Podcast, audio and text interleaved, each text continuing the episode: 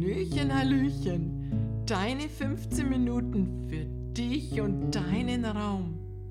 Mein Name ist Petra Colesposito und ich arbeite seit 27 Jahren mit authentischen klassischen Feng Shui. Sei dabei und lerne dein volles Potenzial zu leben. Viel Spaß beim Hören und Erleben. Glücksbringende Orte ermitteln oder vermeide den Ort des üblen Hauches. Ja, das ist ein wunderbarer Podcast, wenn es darum geht, dein energetisches Umfeld zu verbessern. Ich meine jetzt nicht dein Haus, deine Wohnung, sondern dein wirklich äußeres Umfeld. Wenn wir an Feng Shui denken, beachten wir meistens nur die einzelnen Räume oder denken, es handelt sich beim Feng Shui um das Haus oder die Innenräume. Aber weit gefehlt. Denn das äußere Umfeld wird auf jeden Fall dein inneres Feld, deine Räume und damit auch dich beeinflussen. Wie kann ich jetzt herausfinden, wie mein äußeres Umfeld auf mich wirkt? Es gibt ein paar ganz einfache Kriterien, die wir immer wieder beachten, wenn wir oder ich zu einer Feng Shui-Beratung komme.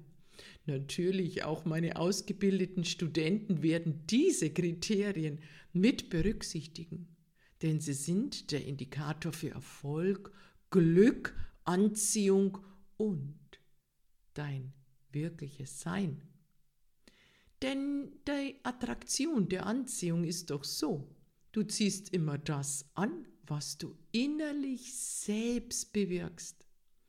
Und so kann ein Feng Shui-Berater, wenn er gut ausgebildet ist in einer, von einer guten Schule, genau aus der Landschaft lesen, wie dein inneres Umfeld, deine innere Anziehung, dein inneres selbst wirkt, auf andere wirkt, auf dich selbst sich auswirkt, ja, weil das ist ja auch ganz ein wichtiges Thema. Und darum schauen wir uns heute im Gedanken mal das äußere Umfeld an. Kommst du zu einer Feng Shui-Beratung, ist es natürlich immer wichtig, mit dem Kompass zu kommen. Trotzdem kann man nur anhand der Formen, der äußeren ja, Kriterien, die innersten Werte ja, voraussagen oder mh, hm, beurteilen. Stehst du vor der Eingangstür und blickst nach draußen, so würde man im klassischen Feng Shui von dem Phönix sprechen. Ich habe mir damals wirklich, als ich mein erstes Buch gelesen habe, viele Gedanken darum gemacht. Was bedeutet der Phönix? Heute ist es mir klar. Denn der Phönix bedeutet, es ist ein Metapher. Es ist ein Metapher, wie mein günstigstes Umfeld, meine äußere Umgebung aussehen sollte, um wirklich bei mir gute Energie anzuziehen. Also das bedeutet, dein Haus, auch wenn du nur in einer Wohnung wohnst, dein Haus ist ausschlaggebender Punkt und kann auch als Indikator herangezogen werden. Ich verstehe dich schon. Jetzt sagst du, Petra, alle in der Stadt haben dann ein Problem, weil das Umfeld meistens gleich ist. Trotzdem unterscheidet es sich ein bisschen voneinander. Und es ist selbstverständlich, dass es Gegenden gibt, die mehr Energie anziehen und glücksverheißene Kriterien haben als andere. Lass uns beginnen. Also, wir stehen vor deiner Eingangstür. Du blickst hinaus. Was siehst du? Ein weites Feld oder eine Wand? Siehst du eine Wand, bedeutet es für dich, dass vielleicht Blockaden in deinem Innenleben stattfinden. Du siehst deine Zukunft nicht, bist vielleicht blockiert, weißt nicht, wohin des Weges. Kann es auch sein, dass du vielleicht gar nicht glücklich bist mit dem, wie es momentan aussieht in deinem Leben? Du kannst aber nicht raus. Du bleibst verhaftet. Du siehst keinen Ausweg. Also eine Mauer vor deiner Eingangstür kann viele Indikatoren ja auslösen. Ich will mal sagen auslösen. Ja, na, ein Kriterium ist noch nicht viel, aber es ist ein kleiner Hinweis auf. Manchmal ist es so, dass sich die äußeren Kriterien dann auch gleich wieder im Raum weiter fortsetzen und du das gleiche wieder hast. Zum Beispiel, deine Eingangstür gut ist blockiert durch die Mauer. Hm, die kannst du jetzt vielleicht nicht verändern. Vielleicht ist es aber auch dein gegenüberliegender Nachbar. Je weiter er natürlich weg ist, ich meine das Nachbarhaus, desto günstiger ist es, desto freier kann das Qi, die Energie, dein Phönix fliegen und deine Energien positiv aktivieren. Hast du in jeder Eingangstür eine Blockade zum Beispiel, die Tür lässt sich nicht öffnen, weil eben dort noch ein Schrank ist. Oder vielleicht irgendwelche Wäschestapel oder sonstiges sich stapelt. Dann bedeutet es natürlich auch, dass sich dieses Problem fortsetzen wird in deinen Räumen. Mein Tipp, fang von innen nach außen an, wenn du außen nicht verändern kannst. Dann schaue, dass zum Beispiel du immer ein gutes Blickfeld hast, aber auch, dass deine Türen weit zu öffnen sind, wenigstens die Innenräume, für die du eigentlich selbstständig zuständig bist. Also, draußen wirst du vielleicht die Wand das Nachbarhaus, vielleicht die Bäume vor deiner Eingangstür nicht entfernen können. Vielleicht hast du auch das große Glück, einen zweiten Eingang zu haben. Und dort hast du dein großes Glück, deinen schönen Garten, dein positives Sein. Dann kannst du ihn natürlich als Haupteingang wählen. Aber pass auf, es gibt noch mehr Kriterien. Wir nutzen meistens den Haupteingang als Kriterienspunkt für die Betrachtung des Hauses. Es gibt so viele verschiedene klassische Systeme. In diesem System, ich spreche es ganz klar aus, es heißt Sanha, das heißt Dreierkombination. Davon gehen wir davon aus, dass die Eingangstür ein wichtiger Indikator ist, was du in dein Haus hm, bewegst oder was in dein Haus fließt. Ganz anders wie bei der zeitlichen Qualität, wo du ja von der youngsten oder aktivsten Seite deines Hauses ausgehst.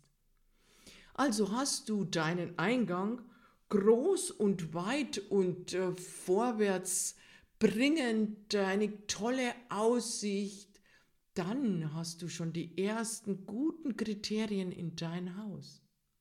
Glücksverheißend könnte auch sein, wenn du ein Wasser vor deiner Tür hast, also zum Beispiel einen wunderbaren Teich, einen See oder vielleicht in einer bisschen weiteren Entfernung das Meer.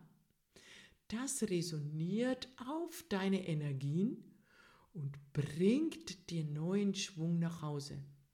Aber pass auf, wir müssen immer wieder alle Systeme des authentischen, klassischen Feng Shui miteinander verbinden. Wasser darf nur an einen günstigen Ort sein, wenn es um die zeitliche Qualität des Feng Shui geht. Also, wenn du nur ein System betrachtest, hast du vielleicht nur 50% Erfolg.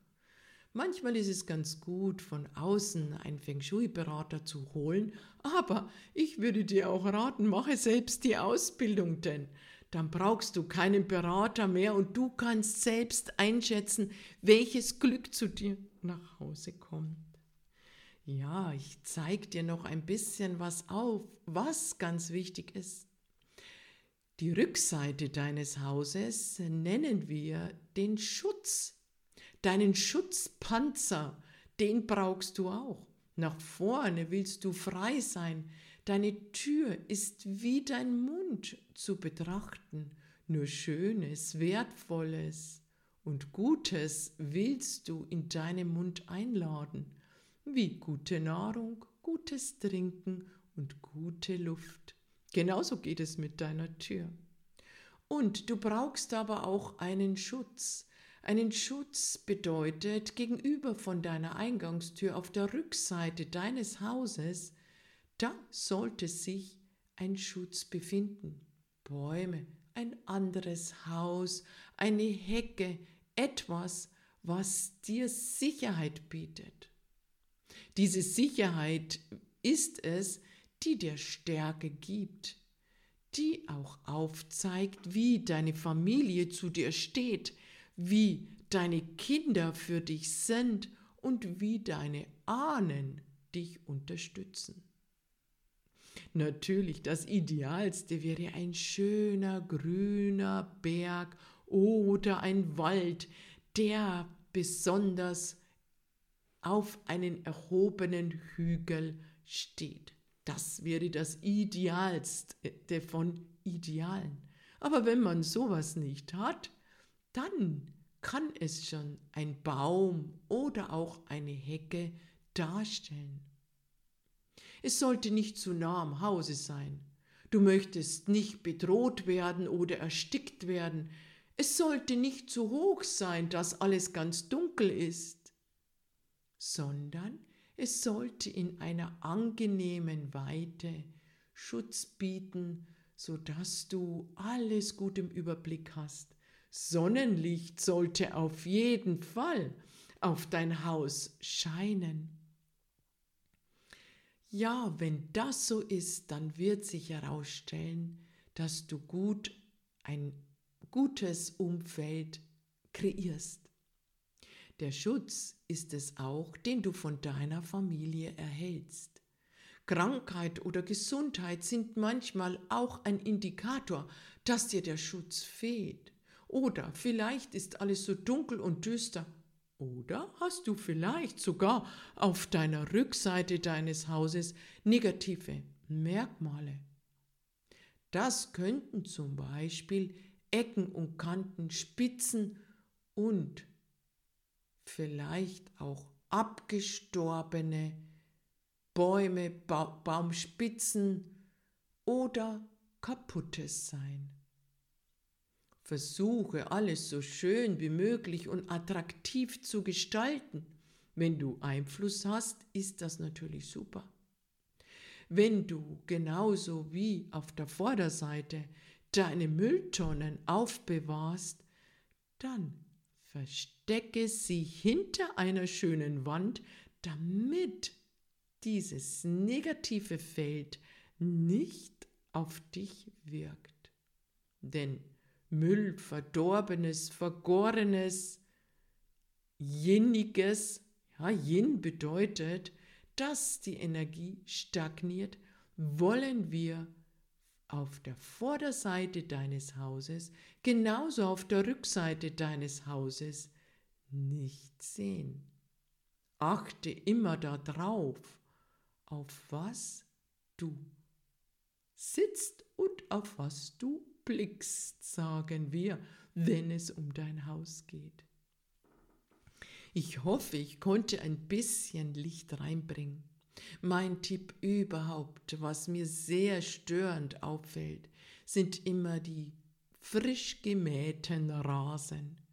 Ein Rasen, von dem kannst du dich nicht ernähren, aber eine Wiese mit vielen verschiedenen Blumen nährt dich genauso wie deine Insekten in deiner Umgebung. Achte bitte darauf, dass du nicht alleine auf der Erde bist, sondern es viele andere Lebewesen gibt, die genauso genährt werden möchten. Ich sehe es immer. Zum Beispiel, mein Nachbar mäht jede Woche den Rasen. Und er hat eigentlich im Sommer mehr vertrocknete Erde als wirklichen Rasen. Bei mir ist es so, dass ich nicht sehr oft den Rasen mähe und mich so erfreue an meine Hummeln und Insekten, die sich in meinen Garten tummeln und die wunderbaren verschiedenen Pflanzen. Auch das solltest du berücksichtigen. Auch das ist Feng Shui. Beachte alles, denn dir und deinen Lieben soll es gut gehen. Glück wünsche ich dir und wenn du mehr darüber lesen möchtest, dann empfehle ich dir mein Buch oder am besten meinen kleinen Online-Kurs Sei dein eigener Feng Shui-Berater. Oder willst du gleich zur Ausbildung? Dann freue ich mich sehr auf dich. Ich freue mich sehr, wenn du meinen Podcast abonnierst und eine Bewertung hinterlässt. Danke heute schon dafür und bis bald, deine Petra.